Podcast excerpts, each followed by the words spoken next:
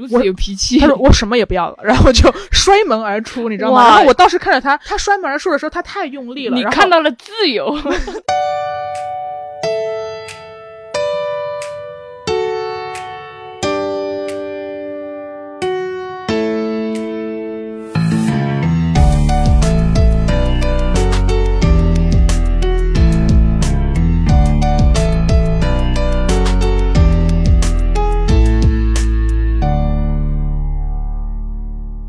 好呀，欢迎收听贤者时间，我是不高兴的小张。我是高兴的智智，贤者时间是一档从普通人视角观察其他普通人的播客节目，由小张和智智两个普通人主持。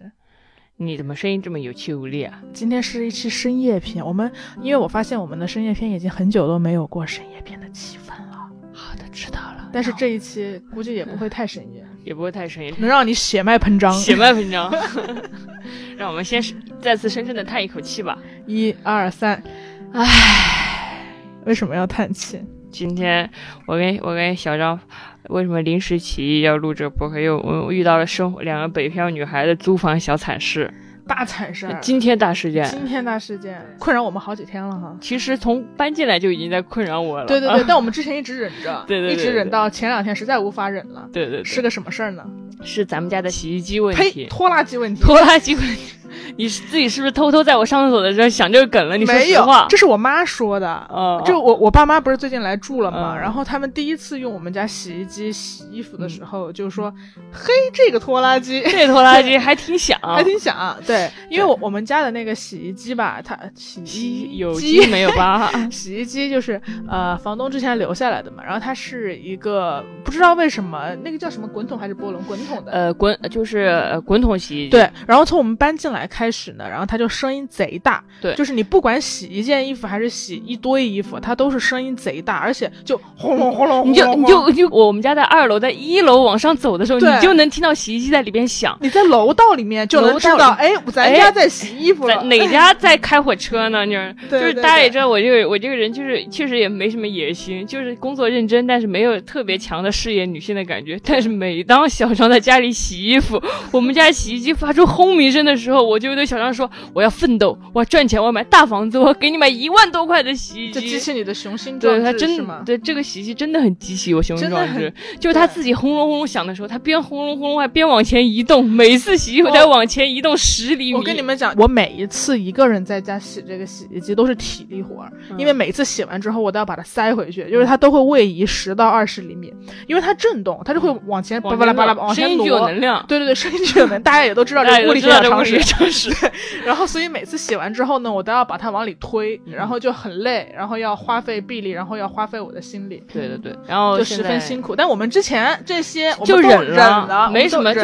就是一些北北漂的协奏曲嘛，就是一些正常你要遇到的那个人生的困难嘛。就是一些轰隆轰鸣的洗衣机，也许还能激起我奋斗的斗志，让我们也不是那种，对我们也不是那种娇气女孩娇气女孩，我们也不是不能忍。但是呢，但是呢，给大家描述一下我现在所处这个房间的环 环境吧。这个房间的环境就是一开门就进来，现在有一个巨大的洗衣机盒子放在我的门口，巨大的箱子，挡挡挡着我的路，对我们每次出门都要把那个箱子挪开才能才能才能出门。哎，然后这个，然后你打开门之后吧，你就会在门外发现一个里边有半桶水但排不出水的洗衣机，这是我们换的新洗衣机。这个事儿得从头说起来了，就是这样的呢，就是我们的洗衣机在轰鸣了很久之后，终于有一天小张给我打电话说：“智智啊，轰洗衣机轰不动了，再也无法轰鸣了无，法运转，因为它彻底坏了。它彻底坏了，然后就说你得你你先你得回来，你得回来，我得上班，你就是这样，我们找师傅来对上门修什么的。其实我们也不是不能忍的人，我们也是一周才洗一次衣服。但是嗯为什么这个事这么着急？就是我在上班，但我得给芝芝打电话让她回来呢。对因为我我爸妈来北京了，对对，然后他俩就是我们清明节出去玩了一趟之后，然后他俩就来北京视察了，对对对想说住个一两个礼拜什么的对。然后因为爸妈在嘛，大家都知道，就是你想让爸妈知道你在北京过得好，就一方面是让他们放心了，另一方面也有那种就是你知道吗，证明自己就是我我就混得厉害，还可以我我住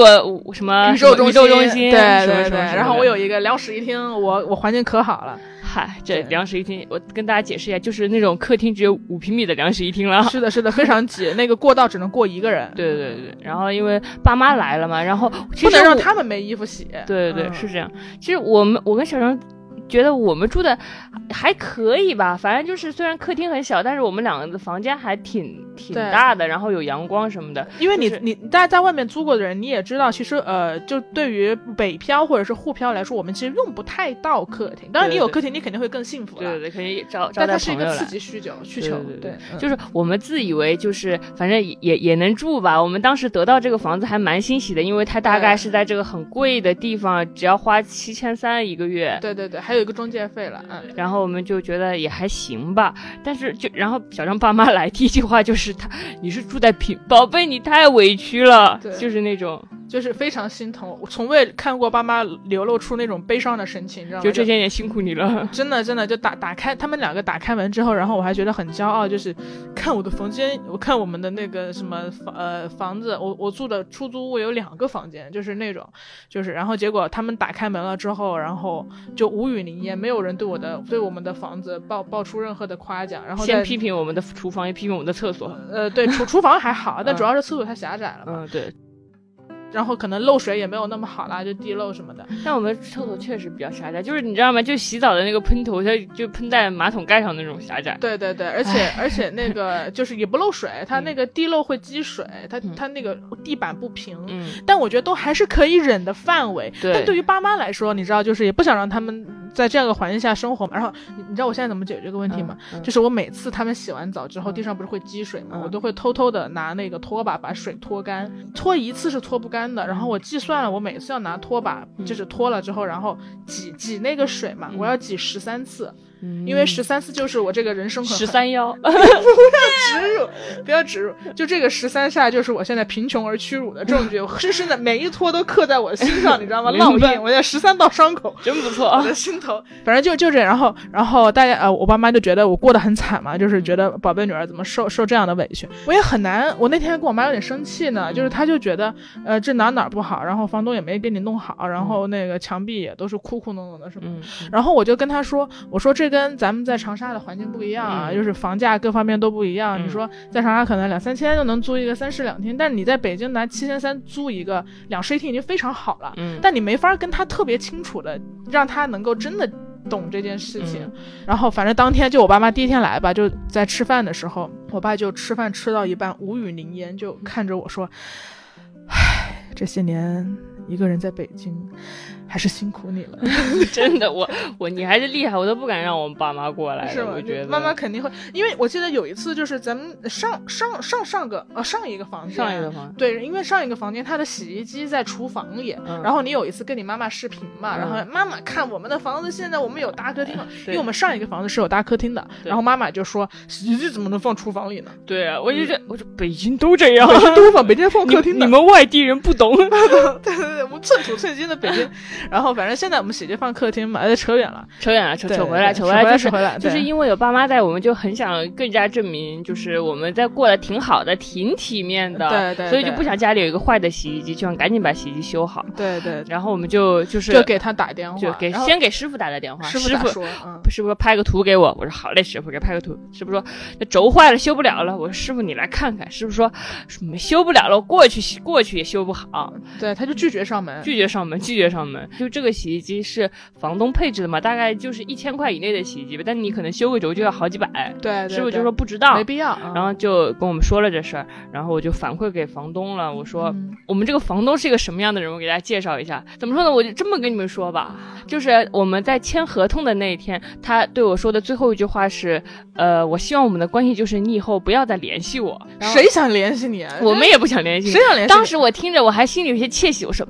好像很很高知分子的样子，就是需要这种，就是需要这种边界感的房东。没有想到过于有边界感。不，肯承担责任。对对 对，是怎么回事？因为我们这个房子虽然我们住进来的时候有一个电子锁吧，但是那个锁已经不能换密码了。那个密码呢，被我们人都知道。人人都知道，被我们的上一任租客也知道，然后被呃房东也知道，然后被中介很多中介都知道，对对对。因为中介要带门看房嘛，然后房东也不只是把房子托给一家中介，他能嗯托给好几家中介，嗯，就是反正所有人都知道的一个密码，嗯嗯然后我们就想说，然后哎它坏了，它也不能改，嗯然后我们就想跟房东说，就是我们有有这么多人知道这个密码，好像嗯也不太安全，嗯要不要换一个锁？我们嗯愿意 A A，就是他嗯承担一半，我们嗯承担一半。嗯，然后被房东严词拒绝。我也忘了他的理由。总而我言之，记得我记得嗯他的理由是说这个锁没有坏，嗯他依然可以把门锁上，让你的门不敞开，他只是嗯不能改密码。对对对，他说是你们自己心里对于不改密码密码这件事情有芥蒂，但是从功能上来说它是没有坏的。对我们这个房东逻辑特别清楚。不是，问题是不这个它它是它是处于一个中间的状态，就是、嗯但那那你说它功能没有坏，它不能改密码算不算功能坏了？对它其实也算，但是你要房东这么一说吧，就我们当时也觉得，哎，这种就游游移在中间的事情就不要跟人家扯了。嗯而且我们当时就立刻需要一把锁吧，嗯锁还不像洗衣机，你还嗯可能能稍微等等。嗯，对，我们就当时搬出来立刻需要锁，我们就哎算了算了，我们就自己买锁了。对对对。啊，发生这件事情之后，我就在心里在想，这锁我一定要给它撬走。从刚才他的这个门锁的形容中，你你们应该知道，她是一个逻辑很清楚的、很精打细算的老太太吧。但她其实也是一个防备心很强的老太太。嗯，是这样的对。但是我觉得我们还是得硬着头皮跟她说一下这个洗衣机的事。一开始我是想说，唉，要不要花一千块钱买个新洗衣机？但是后来越想越觉得不是滋味。我觉得洗衣机坏了，应该是又不是我们弄坏的，是她遗留下来的洗衣机就很坏，是不是应该？我我对我跟大家讲，这个是智智一贯以来的解决问题的办法，就是智智是一个呃喜欢拿钱解决问题的人。虽然这么说，大家会幻想他多有钱，没有钱，没有啊，是因。为是因为首先我又不买包，我又不买衣服，对对对。然后我我又不钱，没有化妆品，然后就是我因为我不在那种地方花钱，然后我就我我的钱可能都花在就是摆平这种什么买个洗衣机或者打打车，然后不坐地铁，就是就是让自己的生活更便利便利的方面，对对对，因为没有更多的变美的需求吧。对，然后他就他就他就想想买，然后我我当时就觉得说，就是这不是钱的问题，这是权利的问题。对，因为你在合同里写了，你你就是你你明确写了，你要给我们配置洗衣机这个东西。而且要保证它是不坏的，对如果不是我们问题的话，我其实很害怕，我当时有个逻辑没有跟你说，就我其实挺害怕，就是在这一件事情，她本来就是一个很冷漠，然后防备心很强的老太太。然后如果我们在这件事情上让步了，没有跟她说，那我们以后比如说有有更大的问题怎么办？比如说如果突然漏水怎么办？嗯这种硬件的问题怎么办？她是不是都不管呢？嗯她是不是都觉得哦，那我们你你们反正有钱，你们一千块钱买了就买了，你们自己找人修呗。嗯，就我就不希望是这样的一个互动吧，嗯就是还是想要表现出一些界限。嗯，对，我也是觉得，我也觉我这次也是只是在心里闪念了一下吧，但是我觉得还是得维护一下我们的权利，不然我会觉得，那你还是好像得有所作为的。嗯然后我们又去找了房东，特地在有中介的群里找，因为我觉得有有外人在，可能给房东施压吧。嗯然后反正就是这个房东就是，嗯，知道了，知道了。对他就是一直嗯嗯，然后他永远不会给一个明确的解决时间。对，他就说等他有空再说，或者说呃，这个房子他也是去帮他哥哥托管，他哥哥人在国外，我也不知道为什么北京有那么多人在国外的北京人，然后留下来的都是我们这些租客反。正他就是一直不给不给解决时间，一直说等他有空再说。然后我们通过暖气的教训就知道了，说等他有空再说，嗯那就真的不知道什么时候了。然后洗衣机又是一个不能拖的事儿。对我暖气问题我已经花电热毯差点把自己烤熟了，嗯然后洗衣机我又不想拖，因为爸妈也有衣服要洗嘛。嗯，对，然后大家知道世界上最痛苦的事情就是给讨厌的人打波浪线线讲话对，就是你真的就是，唉，就是为什么我们他，因为他不相信我们，他就他就觉得这个洗衣机可能他再找一个师傅来修，可能就会修好。然后我们说我们已经两个师傅，我们说这个师傅他就说修不好，要修好要花很多钱，不知道，或者他就不上门，然后他不太。相信我们。对对对，但是嗯他又很忙，没没时间解决，然后我们就想出了一个终极办法。对我这里给大家提供一些租房小技巧。如果你们也遇到这种类似的问题，你可以直接跟房东说：“那我们自己买洗衣机吧，然后直接从房租里扣，好不好呀？”你说的说话的时候，你得打波浪线，然后特别谦卑和天真说：“为了给您省事儿，我们可以自己选洗衣机，不麻烦你。然后，然后就在房租里扣就好了。就你对吧，然后房东一听就着急了，马上就开始有行动力了对。对，这个这个这个是有一个前提是说我们、我们我们前面还疯狂在群里艾特他，然后或者是跟他讲话什么，嗯他都不怎么理。对对，直到啊，这是我我 leader 教我的，他说你要怎么样，然后直到我们说那我们自己买了，然后在房在房租里扣，然后他终于理我们了，他说不需要，秒回，秒回。不需要你买。对我来解决。我来解决。对，总而言之，在他秒回之后，他还蛮有行动力的，呃，就是让他哥买了买买了过来，然后他还是很为他自己的这个行动力感到自豪的，觉得觉得他不是一个什么冷漠无情的房东。新的洗衣机就过来了嘛，然后旧的洗衣机房东就不让我们扔掉，他说旧的洗衣机就放在放在你们家里，等有空的时候我再让师傅上门来修。他就然后很奇怪，他说你们找个地方放放。我觉得哦，你是给我租了一个别墅嘛？你只给我租了一个这么小的房子，我们还两个人住，在这儿我们放东西是很很紧缩的，完全没有很很挤。就跟大家说吧，那个行动的动线特别挤，真的放不下一个洗衣机。然后他说你你找个 地方放，没有地方放。我们那个客厅只有只有五平米，然后客厅还包括这种厨房什么的。对，而且他安排的特别不合理，就是嗯你你你那从门口进客厅只能一个人通过。嗯，然后那也可以，然后我就说，那如果就是你要放在家里，你告诉我，你请一个具你具体的请师傅上门来看的时间，在一周之内也可以啊，那就尽量放在你对。，我们要的不是说不放，我们要我们想要一个明确的时间节点，因为我们我们好像在讲维权播客啊。呃没关系啊，没关系告告诉大家社会很险恶。我跟你们说，我们两个只是今天有点气，然后跟大家吐槽吐槽，大家不要放在心上。没关系，我我们不是治愈大家，大家也接听一下我大家也们吐槽，治愈一下我嘛们，治愈我们，咱俩咱们互相治愈的事儿、互相治愈啊，你们。听听我们接着听的唠叨吧，接着听啊接着听啊。嗯，哎我们说到哪儿了？我们就哎，说到气死了！他不然非要放假，非要放家里，然后我就说，我就说，哎，然后我就说，哎，我就怎么说呢？我就跟房东说了，我说，啊，能不能给个节点？然后他说啥？呃，他说等我有空。他说等我有空，然后我就说，我就说，呃，有我们送货上门的师傅说可以回收这个洗衣机，对对对对对，然后他说，然后这个时候房房东秒回，回收多少钱啊？然后我就，然后我就所问有涉及钱的事儿，呃，所有是他有好处的事儿都秒回。可以的，可以的，这个这个是钱，反正还是很能激起别人的回复欲的。对，嗯然后我就我就我我其实也挺想知道这个旧洗衣机多少钱，结果那个师傅跟我说三十块钱。说实话，我听到这个我心里就咯噔一声，因为我觉得房东不会觉得不会觉得三十块钱就能回收一个旧洗衣机的。然后我就把这事儿颤颤巍巍跟房东说了，房东肯定就不愿意啊。然后我们掰扯掰扯了好久。房东说这是不可能的，他就你就放在那里找人来修，也许能修好。嗯哼，他还是在那儿坚持吧。然后我就说这样吧，您别说话了，我给你打二百块钱，我骗你的，其实是二百块钱啊。然后我给你给他 打了两百块钱，没哎，你别别说这些，这是跟我说一百块钱，我觉得一百块钱小张听着肯定还是能承受的。两你这不又显得你理亏了吗？你还给人打两百块钱，你又开始用钱解决问题。刚说了不能用钱解决问题，你两百也还行。然后我就说这样吧，这那就是我来回收这个洗衣机嘛，然后我就可以自由处理这洗衣机。洗衣机放在咱家也不是硬放，也不是放不下，但我更想一个更想要一个更开阔一点的空间嘛。我说这样行不行？就是我来回收。然后房东房东说，房东说那也行吧。然后房东就同意了。他收了你两百块钱，这人真是的。没事没事，我们以为事就到这儿了。对，因为我我我对他也说，因为当时我跟他一直在掰扯，因为我是那种很不耐烦跟别人掰扯这些事的人，我就我就对他说，我说你之前跟我说你是一个不愿意跟别人联系的人，其实谁不是呢？然后房东说最好不要联系，然后 一个笑脸，给我吓坏了。然后我刚跟房东告别过，然后我们都互相表达了不想再跟对方联系的愿望之后，我们发现房东买的那个洗衣机它不适配我们的水管，它的那个接水口远高于那个远低于我我我们墙上我们客厅墙上打的那个洞远高于它的接水口，所以它的水没有办法流出去。排出去，因为它也不是买的一个上排水的洗衣机。对对对对对。安装师傅今天今天就上门了，说你们这排水口不行，你们得换一个洗衣机，或者或者把这个洗衣机底座加高五十厘米。大家知道加高五十厘米这个 概念吗？就是我在我在淘宝上搜了一下，这个加高的这个底座，一般就是加高到二十七或者三十是最高的了。嗯如果你要加高五十厘米的洗衣机底底座，你需要去定制。对，然后你即使加高了五十厘米之后，大家想洗衣机本来就就到你的腰部嘛，然后你再加五十厘米，我和智智每次洗衣服就要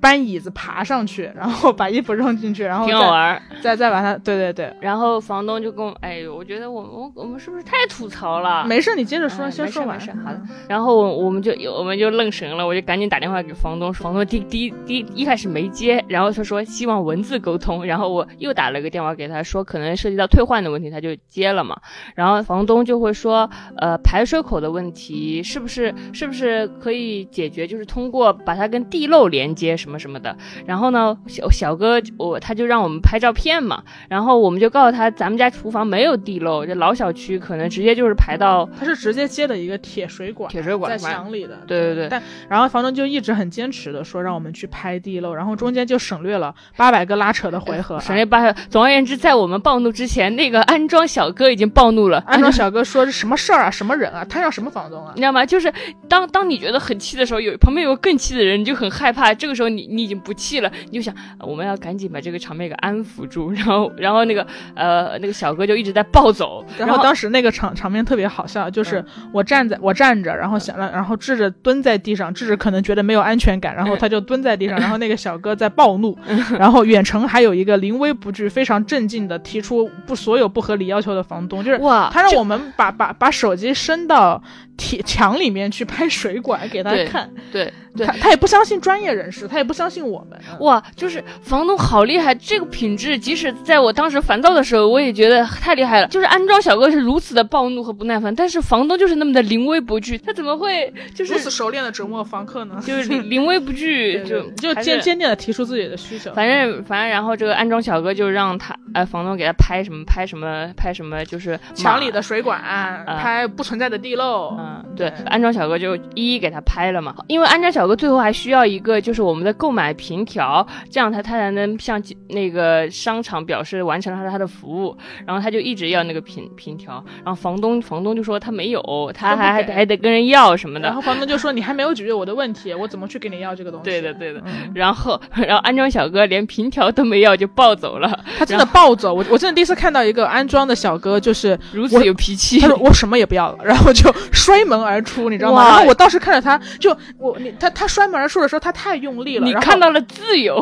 对我看到自由。然后因为我爸妈在里面睡觉，当然我我觉得我爸妈肯定也没有睡着，因为这个房间垃圾隔音啊，我可能他们也都听到了全过程。但我跟但我但我跟我爸妈说了，我说你们不要出来，就是让我们来解决这个事情，因为他们两个就身体也。就那样吧，就不想让他们生气。然后，然后结果他摔门而出的时候，我我我一个箭步冲上去堵住了他摔过的门，因为他摔门的那个那个力度肯定会。就是惊天巨响，然后我不想让爸妈觉得事情很严重，我就把它堵住了。哇，这是我第一次就是上门堵住一个男人摔掉的门，你知道吗？一般都是我摔门，然后我觉得，我感觉在今天下午这场戏里，我们俩是配角，小哥是主角。如果是以他为主角为电影，就是他是一个平凡而努力生活的安装小哥，每天就要经营的无数单，然后，然后今天今天他度过了不顺的一天，最后在这这一次爆发了，然后他他想起自己攒了一笔什么 fuck you money 的钱，然后他决定 老子不要平条了，不要这些。摔门而走，这是属于他的电影那种感觉。然后我们两个是配角，就是负责把他摔上的门轻轻的关上。是的，我当时贼羡慕他，谁不想摔门而出？我也想摔门而出。但是这是我们租的房子，我们不能走。我摔门而出之前要把那个锁给他撬了，真的，真的。对，反正今天下午就是这样吧，然后也没有解决，所以现在我们两个的环境呢，就是我们现在面对着一个极大的一个一个箱子，然后这两天还要让房东再把这个。洗这个不能用的洗衣机退了，然后再买一个新的洗衣机。嗯，对，然后现在房间依然狭窄，全是我们用不了的旧箱子呀，然后用不了的洗衣机呀，然后对，嗯，然后以及为了装洗衣机买的一大堆现在也用不到的黑色胶布啊之类的 真的好笑，特傻。对，唉，终于跟大家吐槽完毕，谢谢大家听我们唠叨，好累啊。哎，讲出来爽一点，讲出来好爽啊！发泄成功了，谢谢大家治愈我们，谢谢大家，谢谢大家治愈。但我们还是要聊一聊，为什么我们会对这个事情有这么大的情绪，以至于可以拿起懒惰的双手接上录音筒聊一期。对我们如此懒惰，但我们今天如此有情绪，让这个加更了。某种意义上，感谢这个房东，让我们能多更一些。你你是什么感觉？嗯，这一件整件事情，我就是在这件事上。深深的感受了具体的生活，就是就是我我我我也知道生活就是很具体的，它不是在抽象世界里进行。但是每一次体验到生活是具体的这件事，都很消磨我的耐心。就是你在你要在一个群里跟别人拉锯，你要跟讨厌的人打波浪线，你要不停的 argue 他，或者说成为你讨厌的人，因为你你不你也不想催别人，但你就要你可能就要成为一个对很艾特别人的人，成为一个嗯，就是你不想成为那样的人，但是你好像好像要为了捍卫自己的一些权利，要成为那样的人，谁谁谁不想做一个亲切的小可爱啊？但是你就得反烦他，你知道这样会烦他，但你还是得烦，然后你就跟别人拉锯或者使用一些话术，就像我们刚刚很得意的说，我们我们想说哪些技巧，就是比如说在在房租里扣啊什么的，我就觉得，你知道我做了很多心理建设，就你刚刚说的这个东西嘛，然后呃，因为他是我我我 leader 是一个特别好的人，夸一下他，对，就是他他挺关心的，就我那天在工位上就被这件事情非常影响情绪嘛，因为呃，因为我是要上每天上班的，但智智是就是在外面写剧本的嘛，我我很烦的点是因为说我爸妈在家，然后我不想让爸妈。特别操心，然后呃，我我我我我就我就只能说让智智先这两天在家工作，然后解决洗衣机的事情。所以我觉得我同时我我很害怕我耽误你的时间，对我就我很害怕我耽误你的工作。然后然后但我又没有我我确实也要上班，就我我又我我好像帮不到整个事情，对，然后我就愁眉苦脸。然后我我我的 leader 是这个房间也是我的房子，你不用老是愧疚这个。对对对 对。然后我我的 leader 是个是个北京人嘛，他是作为一个房东，然后他就深谙治疗房治。治房东的那些那些那些套路，然后他就跟我讲，我自己，我治我疯起来连我自己都治，对，就采取了这些这些措施。但我们其实是很不想去用这样的方式的。但我一直在不停的自我说服，就我上知乎搜了很多，就是面对坏房东该怎么给自己打气，你知道吗？就是大家就会说，呃，特别是我们这种就是女生啊，然后又是。比较文气的人，或者是我们习惯我们习惯世界是公平的，我们有这个预设的人，然后然后像这这种冤大头吧，他又老想用钱解决问题的这样的人，就是我们好像一直缺少了一些对生活的那种气势凶猛的那种那种那种东西，对，然后我就不停的给我自己打气，然后大家就说你这个时候真的不能怂。你你你怂，就是有有点像刚嫁入豪门的媳妇儿对婆婆的感觉，就是你真的不能怂，你你一定要 argue 回去，你不 argue 回去，你就真的被人欺负什么的。就是我做了好多好多心理建设，然后我们就跟跟他用了。对对对，虽然可能听起来是我们两个这种女小女生这样，就是好像在用非常多的勇气去面对这样一件小小的事情。我也知道生活中是有比这些困难更困难的事，但是可能摆在我们面前折磨我的折磨我们的就是一件具体的洗衣机的事情。吧，嗯，反正他是蛮烦恼我的，而且今天因为经历这样的事，我又想，哎，我我又想回过头来，我想，哇，当初早早知道洗衣机刚坏的时候，洗衣机刚坏的时候，我就自己自己买一个洗衣机安上去，可能就不用再经历这些拉锯了。我如果一开始。就用钱解决问题，就又能抚平这些褶褶皱，让我的生活看起来粉饰太平一点了。但是我自己也知道我的结论是错的，我也知道钱不能解决所有问题。我而且这大家肯定会想，那是因为你不够有钱。对我们就是不够有钱，就是不够有钱，这不就是因为不够有钱才在这吐槽房东吗？对对对，真的是，嗯。就是为什么？为什么我觉得，呃，就是在这件事情上，我还是比较坚定的跟芝芝说，这回咱不能再用那些小钱解决问题了，是因为我其实有一个切身体会，就是，就是你要面对生活的琐碎和这些需要纠葛的难堪的部分，它不是书本世界，也不是理想世界，也不是形而上世界，这些非常具体的，你就是要跟人吵吵架的这些部分，这个技能你早晚要学会，而且如果你晚一点学会，只会让你。就是在之后在面对这样的情境的时候更脆弱，然后更更更软弱。它也是一个要不断的去练习的技能。为啥呢？因为我可能早比你早一点点接触到了类似的事情。就是呃，去年比如说我在照顾病人的时候嘛，然后就要给病人请护工嘛。然后我当时就你你知道吗？就是我我们我们还我们很擅长找中介，因为我干什么事儿都想找一个中介，因为我不是在人情社会里长大的嘛。我觉得中介，你你付出的那些钱其实是呃能够让你相对。价格透明，然后职责很清晰，然后你你你你需要扫哪里拖哪里，然后你要照顾几个小时都写的明明白白。我们在纸头上用合同来落实一切，对契约社会，契约社会，我我是向往契约社会的。然后我就在那个医院里面就四处找一个这样的呃非常正规合规的中介，但我发现我找不到。嗯对，第一是找不到，然后第二是你即使医院墙上都有贴合理的护工价格什么的，但没有用，因为当时疫情期间嘛。然后如果你要用那种特别合理的方式来请护工的话，那个护工跟医院之间是。他是陌生的，就那个护工在这个医院没有盘根错节的，他跟保安不熟。嗯，如果他进来的话，你们家属就进不来，因为你只有一个人能够陪护。嗯，就是所以它涉及到一个名额的问题，所以当时就是我就没有办法找这样的护工，那我只能找什么护工呢？因为我我不可能让他护工照顾照顾我爸，然后我自己就不照顾我爸了，不可能嘛。对，所以。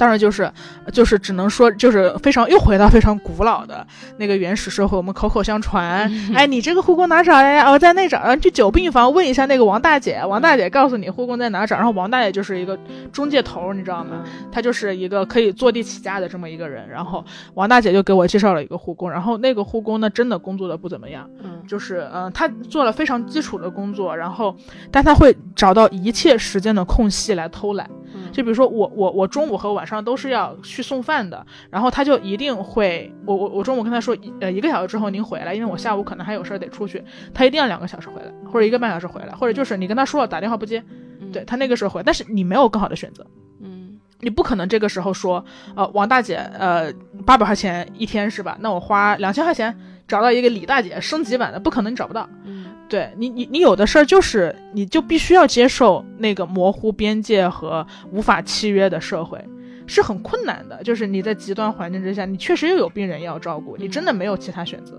就这个，就我觉得可能跟现在房东这个困境是一样的吧。就是我们我们确实没有有钱到说我我可以买房，或者是我可以租一就是个买一个大的房子，然后自己买自由的买自己想要的洗衣机。我想今天换一个就换一个，明天换一个就换一个。对。的确可能还没有做到那样，可是，哎，我我也知道你说的是对的，就是我可能是要学习一些跟人就是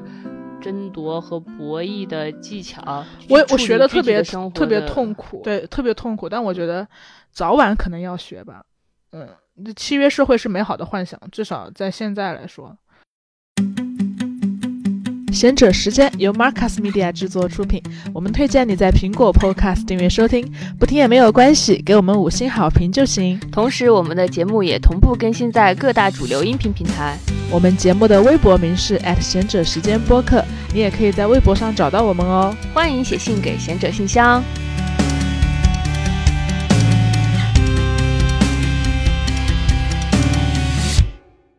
这是我们一起住的第四年了，嗯，为什么前三年没有遇到这个问题？前三年我们跟那个对对对，我我们都是租一个中介平台嘛。我我今天才想明白，租房平台给我提供的最大的价值，并不是哦，他把每个房间都装饰的很小清新，嗯然后很样板房，然后风审美很好，嗯也不是他可以给我提供每个月两次的清洁保洁。嗯租房平台给我提供最大的好处就是，我为什么每个月要多花三千块钱这个服务费，嗯是因为他让我不用跟房东接触，嗯房东也不会跟我接触，嗯他就是两方收钱，然后让我们两个避免撕。这嗯这是这是他最最大的，最就是我花三千块钱买到了买到了基本的契约社会的精神，直到他们暴雷跑路。是的，是的，是的，我们买到了基本的，就是其实就我觉得这是不合理的地方吧，也也是成长的一个小小的小小的一个成长的困境吧。就我我觉得特别合理的、公平的契约的事情，发现原来这个契约是你要花很大心力才能去 argue 到的，或者是你你要么就花很大心力跟人吵架才能维持一个基本的公平，或者是你要么就花很多钱去找中介，让中介给你给你维持这个基本的公平，然后嗯让他渔翁得利。嗯就是你没法什么都不做就获得一个基本的契约公平。嗯，没法儿。我我今天意识到这个事还挺还挺难过，对，那你要这么一说的话，我们去阿古的确是有意义的。比如说，今天我们就是跟房东说了，我们我们的需求是这个，我们想要得到这个，因为这是我们应得的。然后下一次再有我们走了，再有一批房客住进来的时候，房东。再处理到类似问题的时候，可能他心里就更有意识一些，就是他知道，哦，我之前处理过这个问题，这是我的权责范围内，也许现在我也应该处理。就是如果就是我们每一个房客都这么 argue，契约精神、契约社会就是这么建立起来的吗？但我觉得你这个也好好好乐观呀，又很理想，我也我就知道。你觉得你你难道以为房东不知道这是他分内的事吗？合同上写着呢，得得维持洗衣机的正常，他知道，但人性都有侥幸心理嘛，就是哎，万一这个房客好欺负，我我我我当然恶意揣测啊，但是对，但但我觉得有这种可能性。但是，嗯，应该我维护，他我觉得他是知道的的权利应该是必要，或者说不，我觉得是这样的，人人性肯定就是很懒惰的嘛。我们要的不是让他意识到这是一个契，这这是一个契约社会，我要维持公平。人人很很难，哪怕意识到这点，他也做不到。我们是要他意识到，如果你违背这些契约，你要付出很大的代价，你也要你也要付出更多的心力。就是那那你就会为了避免付出这些心力而去自己更主动做这些事。我们是让他知道惩罚，而不是对对而不是让他知道契约的公平这种美好的精神。你很难，对你你很难教育他，但是你能让他知道，知道代价，对，知道代价，对。但当然我们付出的代价更多，对吧？我们付出的代价当然多了，情绪代价，然后各种金钱代价。你还给人两百块钱，想到我就气。你不要生气了，反正反正就是我们其实也也不知道什么是正确的办法，我也不想成为一个纠结这些事的人，但是好像又得纠结这些事，然后成为一个呃看起来有点有点让人讨厌的人。哎，我嗯我我就想到我小时候见到很多，呃，不知道为什么我在我小时候的印象里啊，不知道你是不是这样，就是很多所谓的中年妇女，她们永远都是面目可憎的，或者她们永远都是精打细算的，她们永远是有一个。呃，也不是面目可憎，就是就是非常在意细节，显得非常不大气，然后斤斤计较，然后去抠几块钱。其实，在他们小时候也都是少女，也都是不想纠结这些事儿的人，但是是生活一点一点把他们变成了需要去在意所有小的细节的人。我小时候老觉得我妈特别精打细算，特别不大气，但现在觉得其实她可能也只是在捍卫一个基本权利。又想到这个，那也可能是房东也经历了很多很多，就是嗯就是很坏的房客，得寸进尺的房客，然后他她才对我们如此有防备心。我才对嗯他说，那我不要联系，不要有烂摊子，不要对，然后他还详细的问了我们的工作什么的，然后他因为对你你当时还说他因为他呃不想泄露信息，所以用纸质合同，所有的细节，对对对对，然后他寄东西的时候坚持要用本名和呃签房签合同的你的名字和你的电话，因为他想留证据嘛。嗯，对，对，就是是很很很有防备心的一个人了。嗯对就是他对我有防防备心，然后我我意识到这一点，于是我也用防备心去对待他，然后我们俩就互相防备，用最坏的。恶意来揣度对方，让交流和沟通变得更加困难。这是嗯好像非常多情境下我会遇到的困境哎。但你很难主动打破这个困境，是，怎么主动打破呢？反正我会首先对别人释放善意的。对对对，是啊，直到对方防备我。反正就我们我们我们前段时间会收到很多私信的问题，然后说芝芝和小张啊，我们应该怎么办呀？其实我们也没有答案。比如说我们面对这些小小小的事情，可能你们听来可能还有点幼稚，但是我们也也没有什么特别具体的。对我们好多都没有办法的。你讲讲你的感受吧。我觉得这个事儿，嗯，洗衣机虽然是一个生活的小小事情啊，但是它戳破了我很多幻象吧，就戳破了我很多之前对于生活的幻想。第一个幻象是，因为你你你在大城市待久了，然后身边都是像智智这样的就是好朋友嘛，然后就会有一种幻象是我还小。嗯啊，我还小呢，我还不用去操心什么买房子啊，我还不用去操心研究这些政策啊，然后我不用去操心我的年龄啊、婚育啊，我还可以谈好多恋爱，分好多次手。你可以的，可以的。嗨就是，但是对洗衣机它稍微有一点提醒到，因为我大家都知道我还是那种很爱联想的人啊。我第一次发现我如此不自由，嗯，因为我以为我获得了很多自由，因为可能就是收入还可以，就是平时反正我很早就实现了星巴克自由。嗯啊，我小时候是没有星巴克自由的，对，但但我我但我好像几年前就觉得，比如说怎么上小资产阶级的困境嘛，但我不知道我们这种无产阶级算不算吧，反正就是小布尔乔亚的那种生活方式吧，对，比如说我我们我们都还是会觉得呃很很轻易的买一杯星巴克，然后你觉得哇，我能轻易的买一杯星巴克，我能似乎在这个城市你你能每天都打专车是吧？就生活大家听好，但马上就一个洗衣机就告诉我你啥也没有，就是 你甚至无法决定你要在什么时间点洗干净你自己的衣服。嗯你你无法解决这个问题，所以它像一个小小的呃引引发事件，然后它引发了我对于房租的焦虑，然后我我会我就会联想到，哦，我还没有自己的房子，所以我才需要去 suffer 这些东西。然后呃，为什么我还没有自己的房子呢？我都快三十了，再过几年我就你又开始在联想了你，我我我之前我就安慰过小张了，我说小张小张他就跟我说他有焦虑嘛，我就安慰我说，首先我们在北上，呃我们在一线城市，一线城市它就能延长你的青春期，至少延长五年。然后然后呢，然后我们又从事那种文字文文创行业，我觉得文创行业好像也比一般人的青春期要长一点，再长延长五年。所以一般人的三十岁焦虑，对我们来说应该是四十岁焦虑。所以我劝他十年之后再来焦虑这些。但是小张他就会，你就会你你本来把我安慰的好好的，慰的好好的，我非常我又被他制洽了，你知道吗？嗯但是因为洗衣机的事情，你很难去制洽掉。你每天打开门，你就要看到那个烂洗衣机和那个烂箱子，你就真的一下子就无法再制洽的，你本来房间过道就小，你就得你本来能顺着走过去，你就得侧着走过去。就你在侧侧身走过的那一瞬间，你意识到你在北京多么的不自由。嗯，你就想有一个小房自己的小房子。但但我之前以为我是没有这个欲望的，我我现在觉得之前大家说为什么要买，为什么聊到这儿了？就大家是说说为什么买房是因为要给孩子上户口什么的，但我完全没有考虑到那个。嗯，对我觉得买房可能只是说让我能。能让我能基本的在这个房里决定他他要用什么样的洗衣机，嗯，对，但当然也买不起啊。就是从洗衣机联想到了一整个人生，就是我们本来快快乐乐的躺平着、悠闲着，然后呢，在焦虑的时候，我们互相抚慰着对方，好不容易把对方都抚慰不焦虑了，突然来了一个小洗衣机事件，我们又开始焦虑未来了。对，然后对。就是一个小小的真相事件吧，嗯，就是我觉得可能今年，呃，因为家里的事情，所以跟爸妈相处的时间大幅变多。然后我爸妈其实已经算是非常不给我，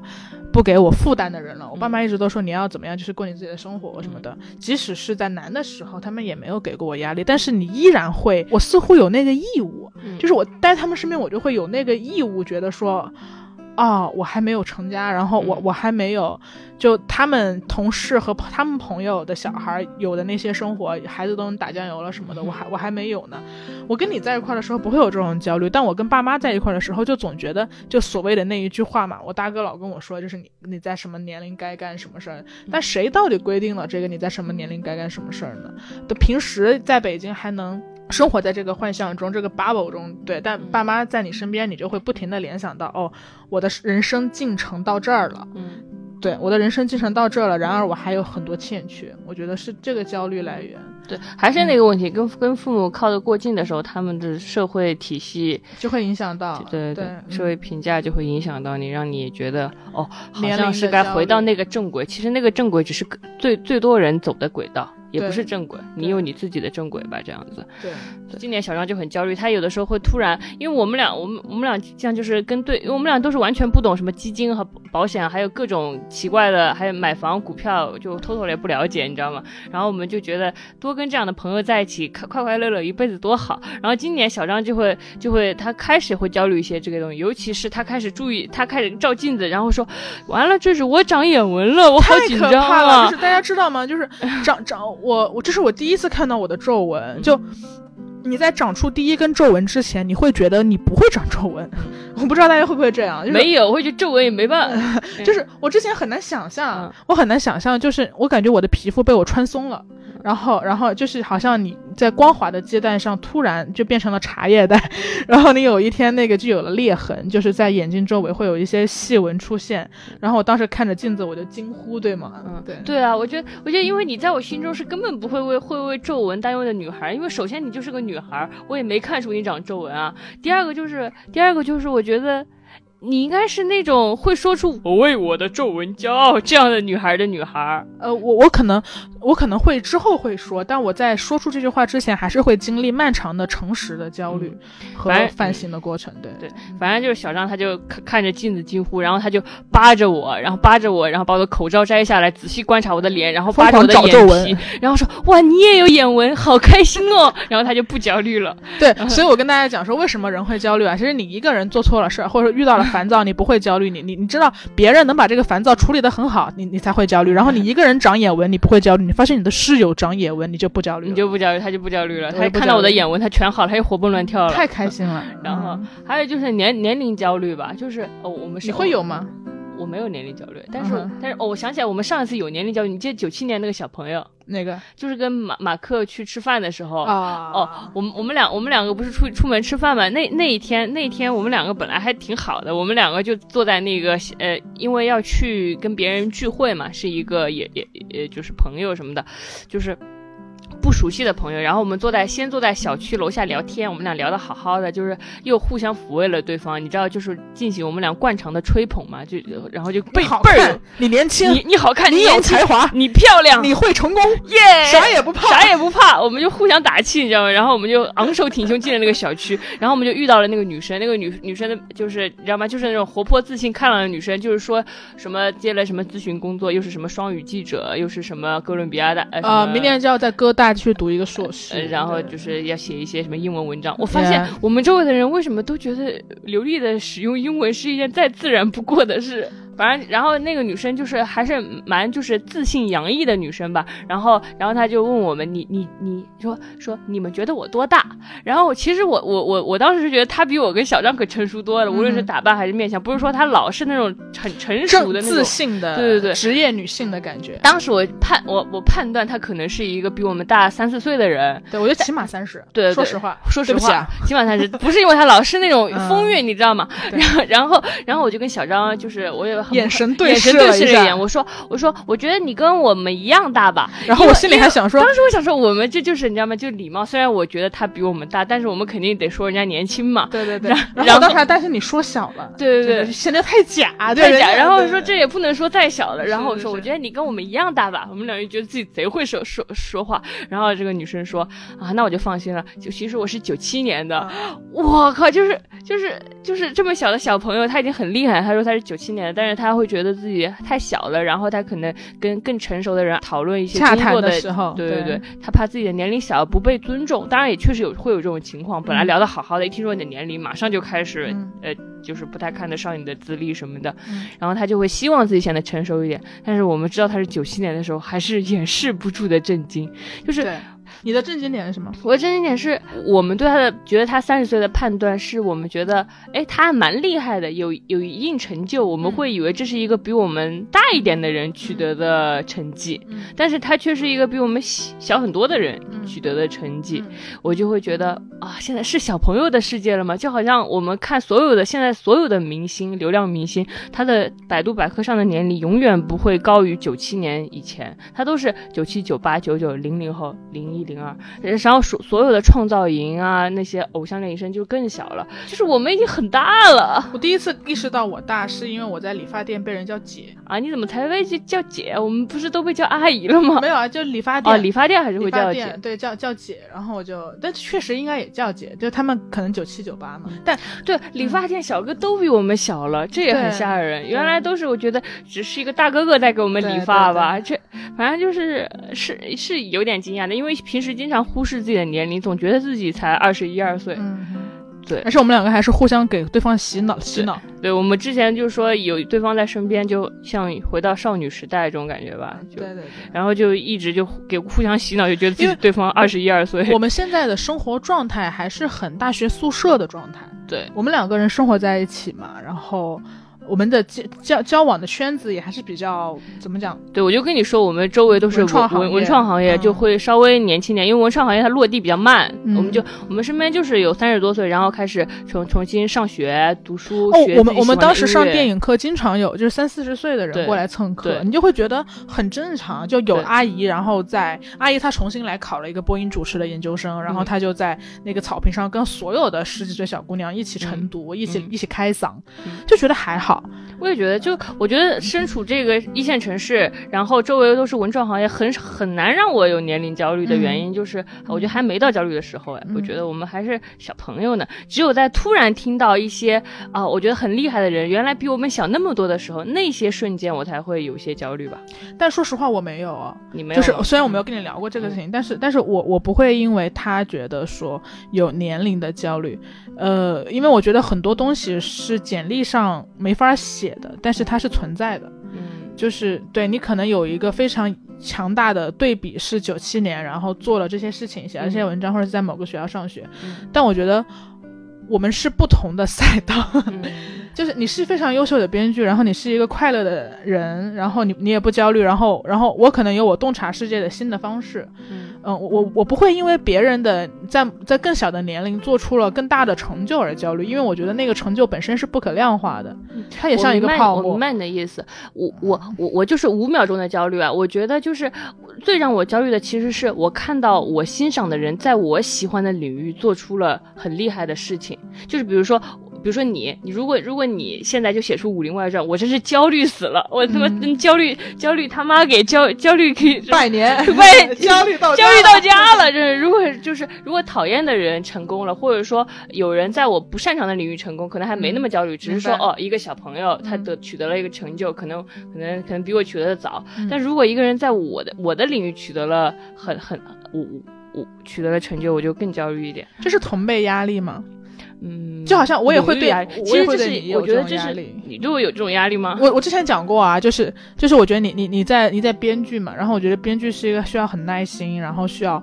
就是在创作自己的作品，我觉得作品真的非常重要，对，所以我也会有这个压力，所以我也会担心说，就是呃想到几年之后，如果你真的有好多好多电影都上了，然后我还只是在互联网公司玩儿，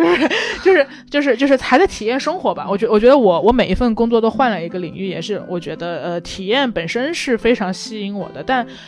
早晚需要主心骨。我我我会害怕，我当时我到时候还没有找到主心骨，而你已经在你的主心骨路线上小有成就。嗯，我知道了。我我也其实我也是有这种主心骨焦虑，或者说一技之长焦虑的。其实我觉得婚恋焦虑也也也也不明显，因为现在至今仍然觉得结婚生子是很遥远的事啊。但是一技之长焦虑真的很重要，就是因为我们我们如果想成为一个挺自由的人，就是拨开女儿、妻子和妈妈的身份，在这个世界上活着，或者说我可以一个人活着，那你就很需要在社会分工里找到自己的位置。嗯而这个需要你的专业专业性，就是你得有一个一技之长的东西。嗯然后你因为有这个专业一技之长的东西呢，就可以抛开那些更加更偏家庭的身份，自由的活着了。然后这个一技之长的东西是什么呢？那是是编剧吗？我的手放到键盘上能给我幸福感和确定感吗？我有这方面的天赋吗？其实我也是在想这个问题的。我我跟你可能焦虑的事情也仍然是一样的。嗯我不知道你划定的时间点是多少，但是我觉得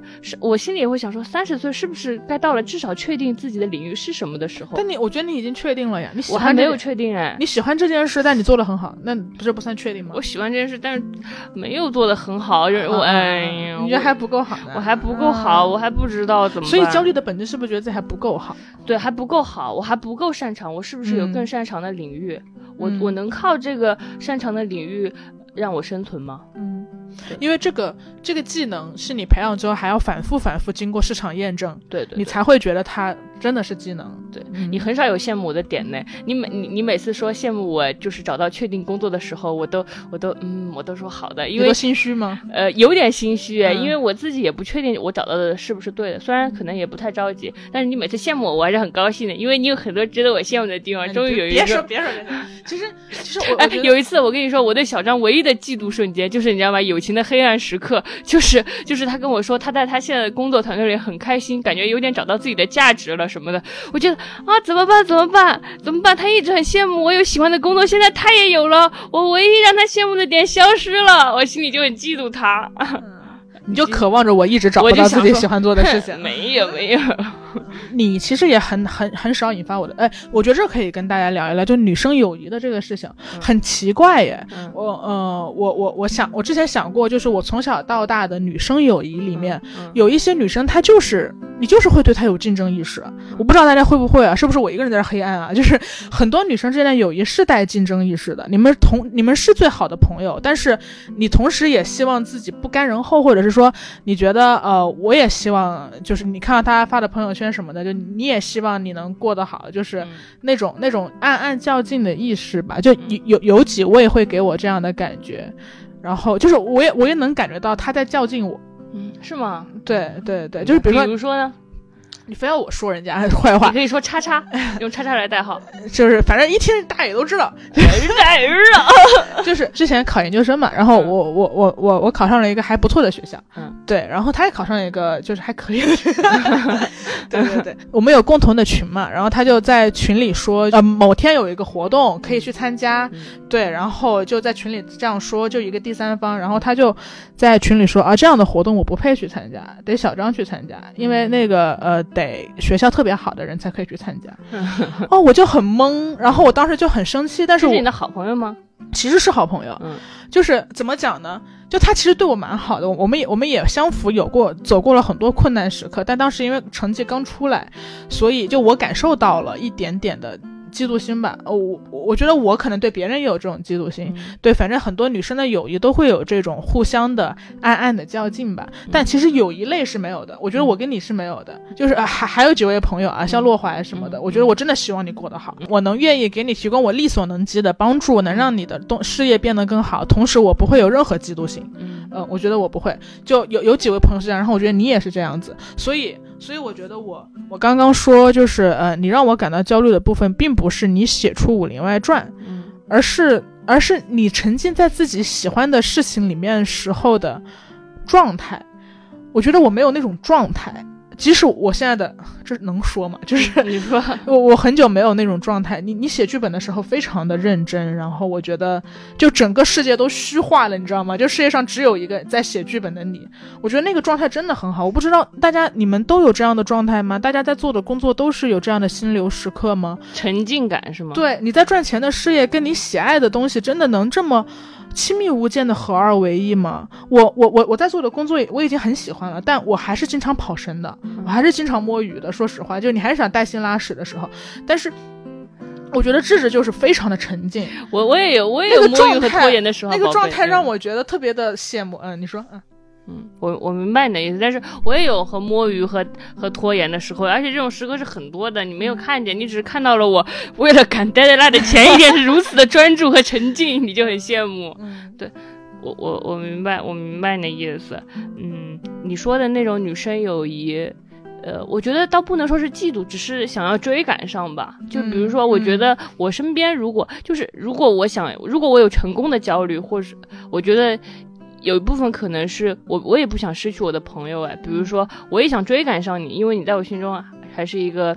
很聪明和优秀的人，对吧？我不想跟你成为一个我们以后，比如说五年后坐在桌子前面，只能回忆我们当年曾经在出租屋里经历过什么事情，一起修洗衣机的人。我还是很想尽可能的跟你并肩前行的。嗯，你觉得什么叫并肩前行呢？就是我们各自在各自的领域都比较认真和努力，然后到某个年龄的时候，都有自己满意的成绩，或者在过自己喜欢的人生，我们都会对对方有汇报可。有有有有汇报，然后我们一直有新的新的感悟和和体察，想要跟对方倾诉。嗯嗯，我希望是这样，我希望我希望是这样的，我不希望我们坐在那里只能回忆当年呢。如果为了这样做的话，我就不得不往前走了。嗯，因为我觉得你会往前走。吧，就是，所以我觉得你刚刚讲那个，其实其实它反过来也成立。其实你刚刚讲的东西是，就是我们我们想要变好或者想要呃努力的原因是不想被喜欢的人抛下嘛？对对。但我们还有一个原因是我们努力和变好的动力是我们就努力的意义是可以选择和谁同行嘛？嗯，对，因为你你你你变得更好了，然后你才能更跟跟你喜欢的人在一起。然后你才能不为修洗衣机而烦到这种程度。我也不知道，我是筛选掉很多东西。我也不知道什么是什么变得更好，但是可能也许他不是就是获得很多钱，但是呃，你担你担心大家对变得更好这个有焦虑是吧？对对对。嗯，但是怎么说呢？如果诚实的讲，如果诚实的讲的话，我们我也不能，我也不能说就一直让大家就是什么躺平是我们的价值观，因为我们两个我们两个还是蛮认真生活的人，然后我们会说偶尔的躺平可能是。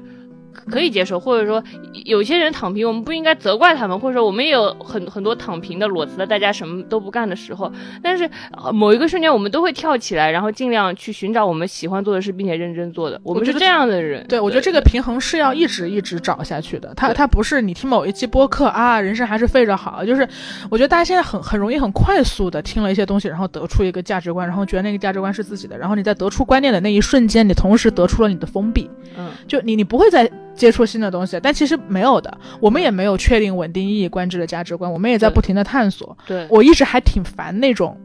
因为人间不值得，所以我什么也不干。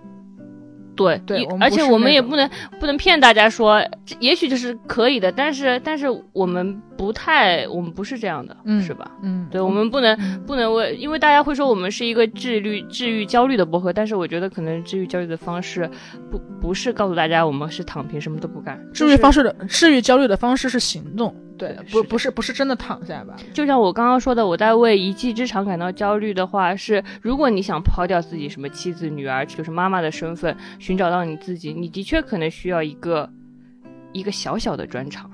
不，这个其实很难的，这很难。就是你，他他好像也是一个，他听上去似乎是一个，哦，我只需要，我只需要就是解决我的观念问题，我就可以做到的事情。这个很难，我知道很难。你需要很多很多我事情才能得到这个权利。我知道，我知道，我知道。而且现在他大部分时候是无法弥合的，就是就那个通俗困境嘛。哦，女生在事业上再厉害，然后一回老家，切，没结婚，就大概这种。哎，哎，我还挺想问问你的，就你刚刚说，呃，你刚刚说了很多你的。事业上的焦虑嘛，嗯就所谓的一技之长焦虑嘛。那你真的不会担心自己的子宫过期吗？我我现在不会担心啊，因为很多人他会觉得说，哦，对我我我理念上已经跟上大家这个新女权的潮流了，我我我认知到说我不要跟我不喜欢的人结婚，我不要在我没有做好准备的情况下，为了弥合感情去生一个小孩儿嗯。当我作为女性，我的子宫真的会过期，我我三十五岁就是我的最佳生育年龄。然后如果我到三十三十五岁还没有生小孩儿，万一我到五十岁我特别想要一个小孩儿，然后我很遗憾怎么办？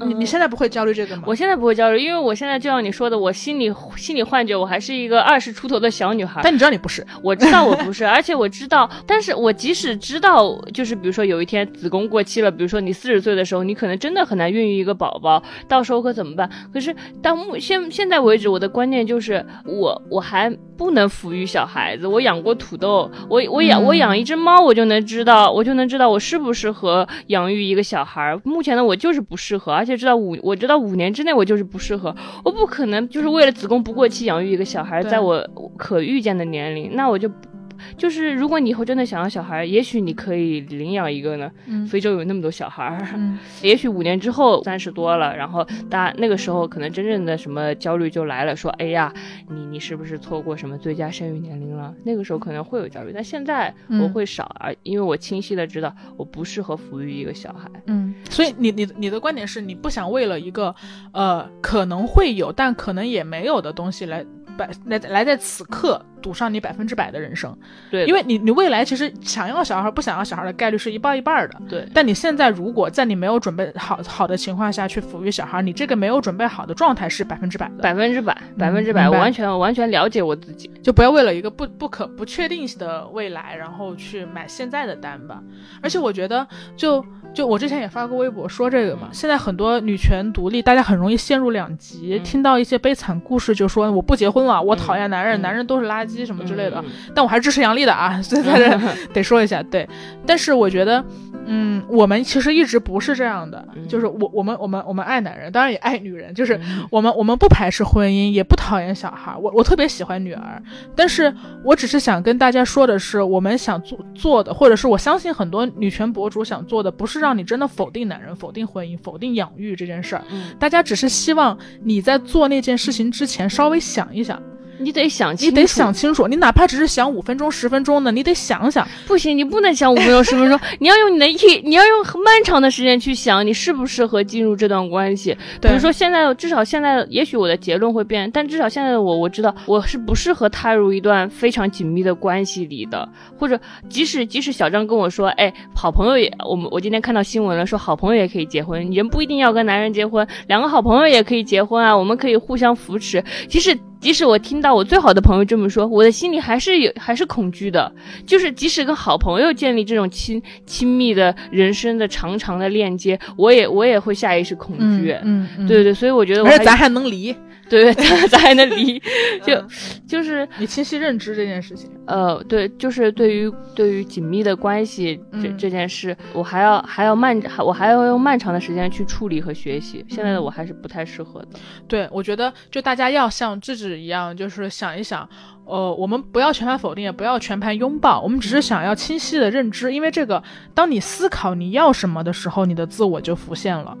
而不是说，比如说我我回老家的时候，我发现不只是父母辈会这样想，你可能比我们稍微大八九岁、十岁的哥哥姐姐，他们也会这样想，就是他们会用一种混沌去解去解决另一种混沌。哎呀，想得太清楚，这婚就没法结了，我就不懂，没法结就没法结，没法结，怎么了？就就就怎么了？你你你不想清楚就结婚，这不是更恐怖的事情吗？或者是你感情不好了，你就赶紧生个小孩，就你怎么能用生小孩来解决你这个问题呢？但是他们又会说，就是也是存在的。就像你刚刚告诉我，不是每个人都能找到自己的一技之长，找到一技之长是一种是一种幸运的事。那可能那就比如说，在这个社会里，就是你不结婚和不生小孩也是一种特权式的事。嗯可能他们的混沌也是因为，那那我需要找一个人跟我互相扶持，为了生存，为了更好的生存而哪怕吵架也要在一起。嗯，就是这是他们的生活方式。呃，我觉得可以，嗯但是呃，我而且 而且而且我不排除我以后也会吧，我不知道啊，可能很多很多年之后，我真的。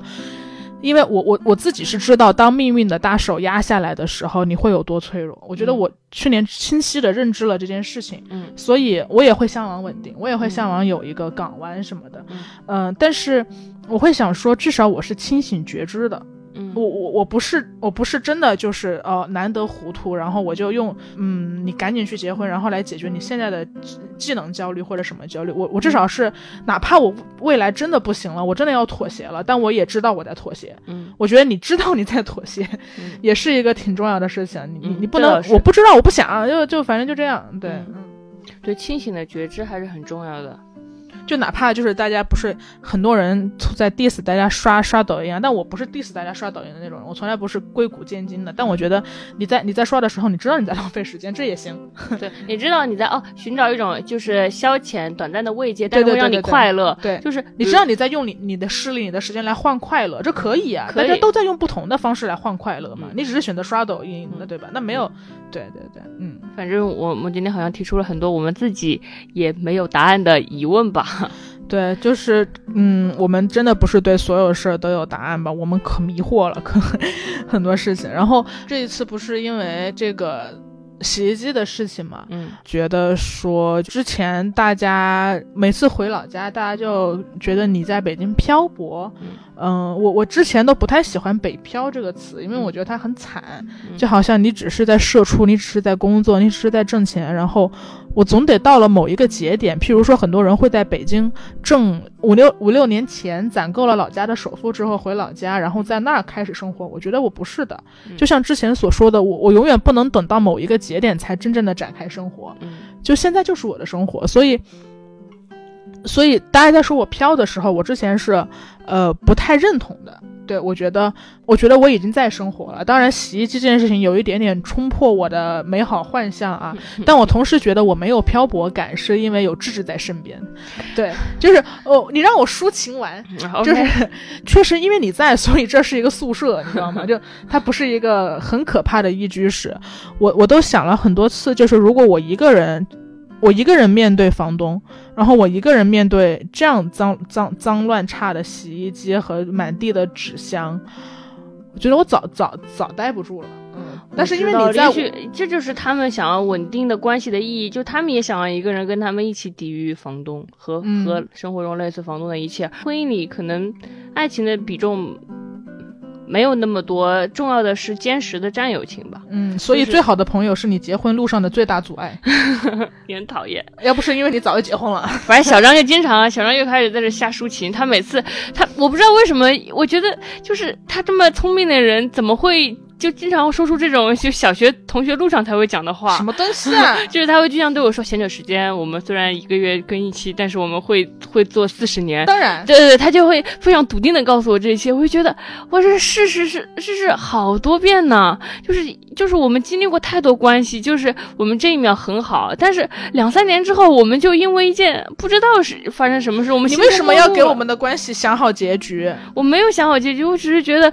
你你如此笃信我们可以跟四十年的博客，就是哇，你你好，你你把你所有的善意都倾注在这段友谊上了。就是因为小张还是对世界保持一定警惕的人，就是比如说我们走夜路的时候，我们或者电梯里进来一个男人，他就会握着我的手，然后我们就赶紧，比如说让对方先走。这是因为被性骚扰太多次。啊，对对对，就是他，就是他还是还蛮蛮会提醒我说，你要注意一点，世界上不是都是好人，你要记得上锁哦。当然这些都是小常识了，但是但是他会他会很相信我们的友情不会变质，这些让我很惶恐，很吓人。我觉得小时候看迪士尼漫画看太多了，你真的还是有一个非常，但为什么呢？你为什么觉得我们只能做两三年的朋我友、啊？我不我不是觉得我们只能做两三年的朋友，你刚刚就是这么说的。没有，我当然会尽最大的努力来维系他。为什么这段友谊需要维 不是维系啊维系，我们不是自等一下，等一下，好我自然发生好朋友，你你得自然发自然发生，不是你听我解释是这样的，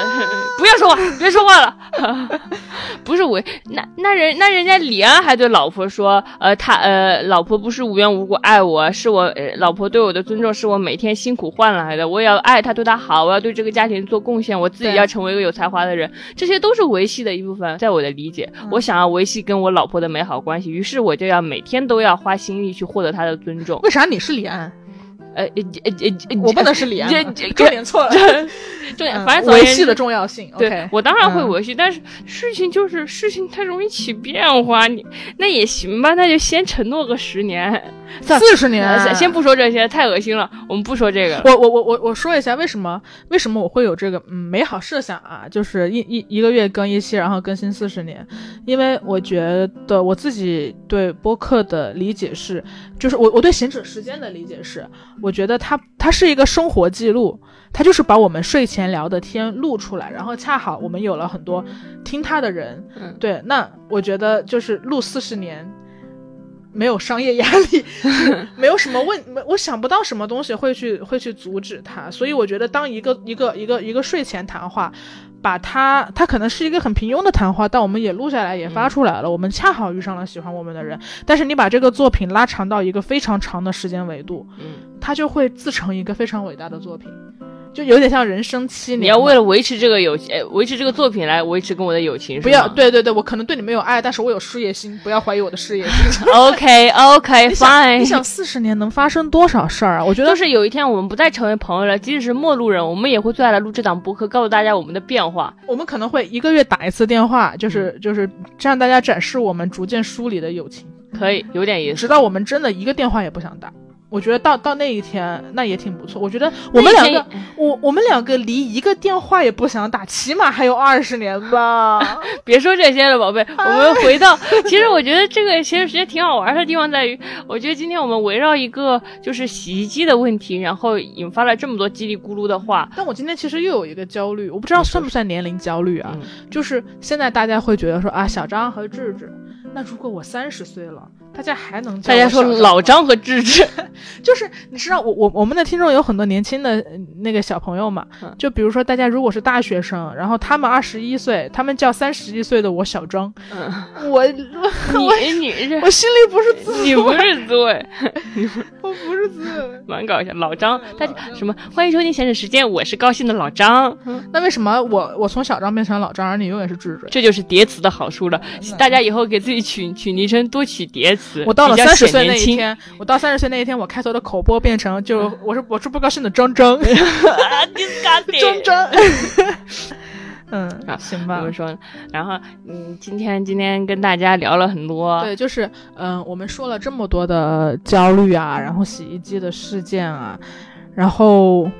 我们不知道该怎么解决。对，就是其实我今天没有跟你讲，我今天呃在跟房东最后一次吵完之后，然后我一气之下我又打开那个租租房的 APP，然后我又搜了一圈我们附近的房子，你知道吗？然后 我看完一圈之后，我就我就 peace 了，我就和平了。你就 peace 了我就呢 peace 了呢？为啥我 peace 了呢？因为因为我发现这个房子吧，哎，还价格还挺合适的。就 是就是，如果如果我又要用那个租房中介的平台来来让我避免跟房东沟通的话，我可能真的得多花三千块、四千块的。嗯但现在可能家里也有了新的压力，我没法多这个钱来花。嗯然后或者是说我我要租一个更大的房子来解决这个事情的话，那我要么就通过租房平台来来来来来解决我跟房东嘛，那那我就要多花钱。然后如果我不那样的话，我就只能换一个房子。嗯我之前真想过换房子，嗯。然后换房子之后，我发现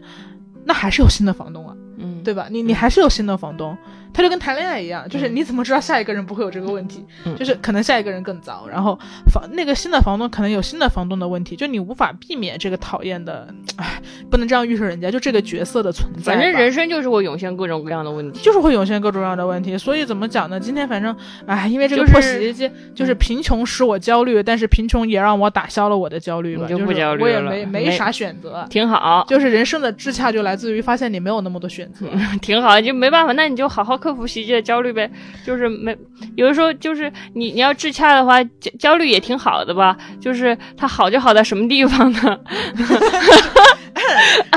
智洽小剧场 action，就是因为我我我我刚刚会说，我们不是那种完完全超脱世俗意义的那种天才和小神仙，就是我们不要社会关系了，我我就是个做个废物，我我就躺平。我们很少很少有有人能做到这一点，我们仍然需要社会关系。有的时候那些社会关系让我们痛苦，比如说经常相处在一起的呃父母父母，或者说就是过于亲密的，就是亲就是爱人或者什么样的，他们有的时候希望哎他们离我们远一点吧，有的时候又会觉得啊我们也很需要跟他们的关系给我们的慰藉和带给我们的确定感和幸福，就是我们可能就是没有那么超脱，我们可能就是需要一些世世俗生活，然后是焦虑是焦虑感，就是这些瞬间，就是比如说今天这种洗衣机引发的偶然的焦虑，能维持我们的世俗生活，是我们的身体提醒我们说别躺平了，该起来运转了。是有是有这种感觉的，嗯就是就是我们就很像那种很懒很懒的驴，然后焦虑就很像鞭子，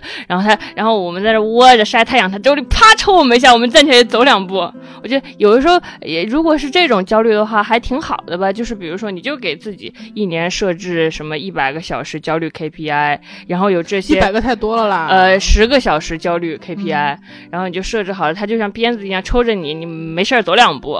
然后你可能不留在原地。不停留在原地的人生也也挺有意思的，不然你就会永远躺着了。对我有点被你自洽到了，就是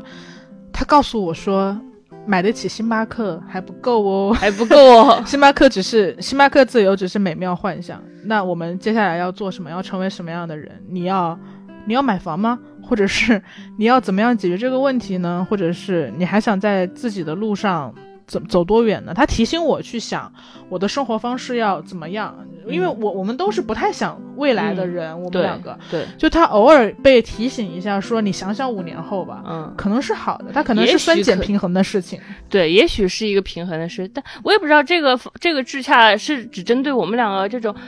平时焦虑比较少的人，那些平时经常焦虑的就不要学这个，平时经常焦虑你们别焦虑，你们焦虑什么东西啊？我焦虑可多了，谁焦虑少了？只有你一个人焦虑，别焦虑，你焦虑什么呀？只有你一个人焦。虑，你不焦虑，我可焦虑。别焦虑，我每天都焦虑。你焦虑，你别焦虑了，你别焦虑了，你好吧，你挺好的了。好吧，你躺你就躺躺着歇会儿，等等人家吧。好吧，好吧，好吧，好吧，偶尔焦虑一下就行了啊，兄弟们，就是大家大家都互相等等，因为我们我们我们焦虑到刚刚好让你前进的临界点，对。反正今天这一期呢，我们也没有得出任何结论，也没有得出任何结论，我们也不知道该怎么办，嗯，也不知道还要跟房东老太太掰扯多少次，那就就走一步看一步，好吧？对对对，然后我们今天晚上睡觉呢，还是要看着房间里的这个硕大的纸箱，嗯，跟他一起睡。你好啊，纸箱，唉，希望你明天就可以被挪走。好吧，以上就是本期贤者时间的全部内容。我们推荐你在苹果 Podcast 订阅收听我们的节目。如果你喜欢我们的内容呢，一定要记得给我们五星好评哦。我最近去苹果 Podcast 看看。评论都没有什么新评论了，你们是不是忘了给我们打五星好评？我们难以置信这一点。然后我们因为上次出现过一种情况，就是就是就是我一开始是没有新留言，但其实往下滑是能滑到的。我们就说一定一定这回苹果 Podcast 又出问题了，是 bug 了。结果根本没人评论了，对，结果真的没有新留言。你们你们说说嘛，你们你们给我们说两句，我们让我们高兴高兴嘛，评一评评一评啊！但是啊，但是如果你是安卓手机，不要为了给我们评论去买买买苹果手机，不知道啊，不知道。对对对，上一次有一个人。艾特我们说，特地买了苹果手机。没有，还有人说我在苹果体验店，虽然没有没有买苹果，但是我在用体验店的苹果手机给你们打了五星好评。对，顺手订阅了贤者时间，好好玩。你们可以找爸爸妈妈、同学、男朋友的手机给我们五星好评。另外，我们的节目也会同步更新在小宇宙、Spotify、QQ 音乐、网易云音乐、喜马拉雅等主流音频平台。我是小张，我是智智，我们下期节目再见。